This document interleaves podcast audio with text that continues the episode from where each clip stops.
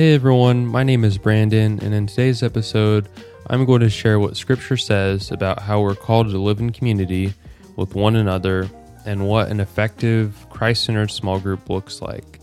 So we'll be reading in Hebrews chapter 10, verse 24 through 25, as well as Acts chapter 2, verse 42 through 47. So let's pray. God, I thank you for today. I thank you for this time, and I just pray that the words that I speak will honor you. Uh, I pray that people will be spurred on in their faith and that they'll be um, interested in joining or starting a small group um, and just not be intimidated intimidated by it.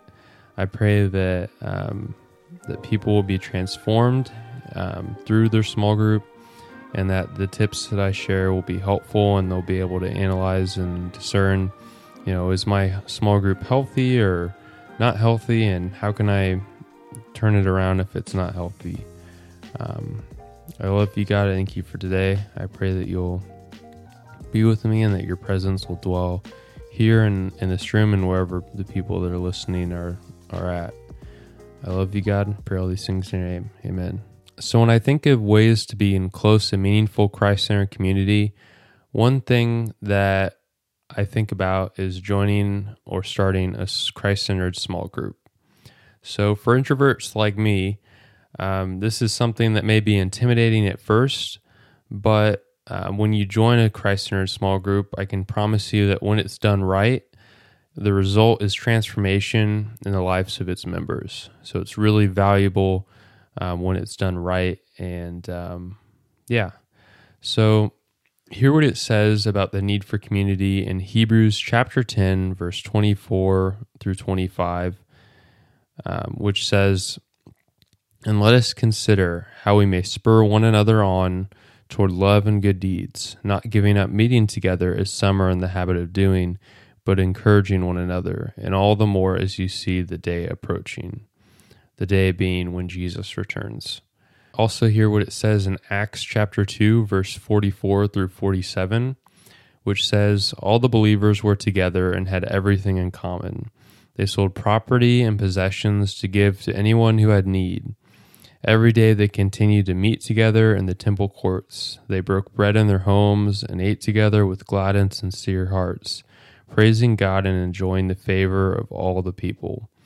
And the Lord added to their number daily those who were being saved. So clearly, Scripture supports the idea of meeting together um, as Christ centered followers to be in community and, and enjoy each other's company um, and build relationships that are lifelong and um, just Christ centered. When it comes to doing this, uh, one practical way of doing that is to join or start a small group. Um, so I'd like to share some of the tips that I've found uh, from cru.org, which is a, a, student ministry for campuses, and um, also share what it's not. So, a healthy Christ centered small group is not a contest to show off how righteous you are or how much Bible knowledge you have. Um, it's also not a place for gossip or talking about people that are either in the group or not in the group. Those kind of things just really damage um, trust and also just damage um, relationships, and um, it just doesn't it doesn't encourage meaningful discussion. As far as what a healthy Christ centered small group looks like, there are five distinctive traits that I was able to find from cru.org, and those are that the small group is open to people that are at different parts of their spiritual journey. So, the benefit of this is that it enables people that are maybe at the very beginning of their spiritual journey to join the small group, um, or people that are even you know, non Christians that are searching. Um, it also allows people that are, you know, maybe a little further along in their spiritual journey as Christians to be a part of the same group. And that's because we all have one same shared need, and that is to experience the love, truth, and grace that knowing and living like Jesus has to offer. The second thing that a healthy small group has is that it encourages biblical discovery.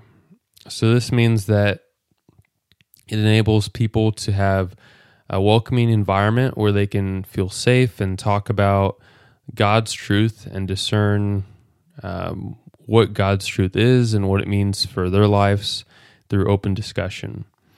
And the reason why this is important is because God's word is our best instrument for revealing Christ. Um, so it's helpful to have open discussion where you can feel um, safe and welcome. The third important trait of a healthy, Christ centered small group is that it thrives on honesty and vulnerability. Oftentimes, small groups that are new or people haven't really gotten comfortable or been willing to be vulnerable and honest with each other will result in people giving surface level answers. Surface level answers kill the opportunity to show how helpless we are by being vulnerable with each other and um, sharing our, the issues that we're facing, um, but also ha- sharing and seeing how worthy Christ is. So, thankfully, honesty about our need for and hope in Jesus is compelling and leads to compassion and strong relationships. The fourth important trait of a healthy small group is that they involve investing in one another both in and outside of the small group time. So leaders can invest in their group members by meeting with them for coffee or going and, you know, playing mini golf or um, just doing or disc golf or just something um, together that you that you all enjoy. So group members um, can do the same thing and, and just meet with each other and build their relationships and, and figure out what they have in common and spend time together. Um, this will strengthen relationships and draw people into a, a better Christ centered relationship with each other. The fifth distinct trait of a healthy small group is that it's committed to multiplying.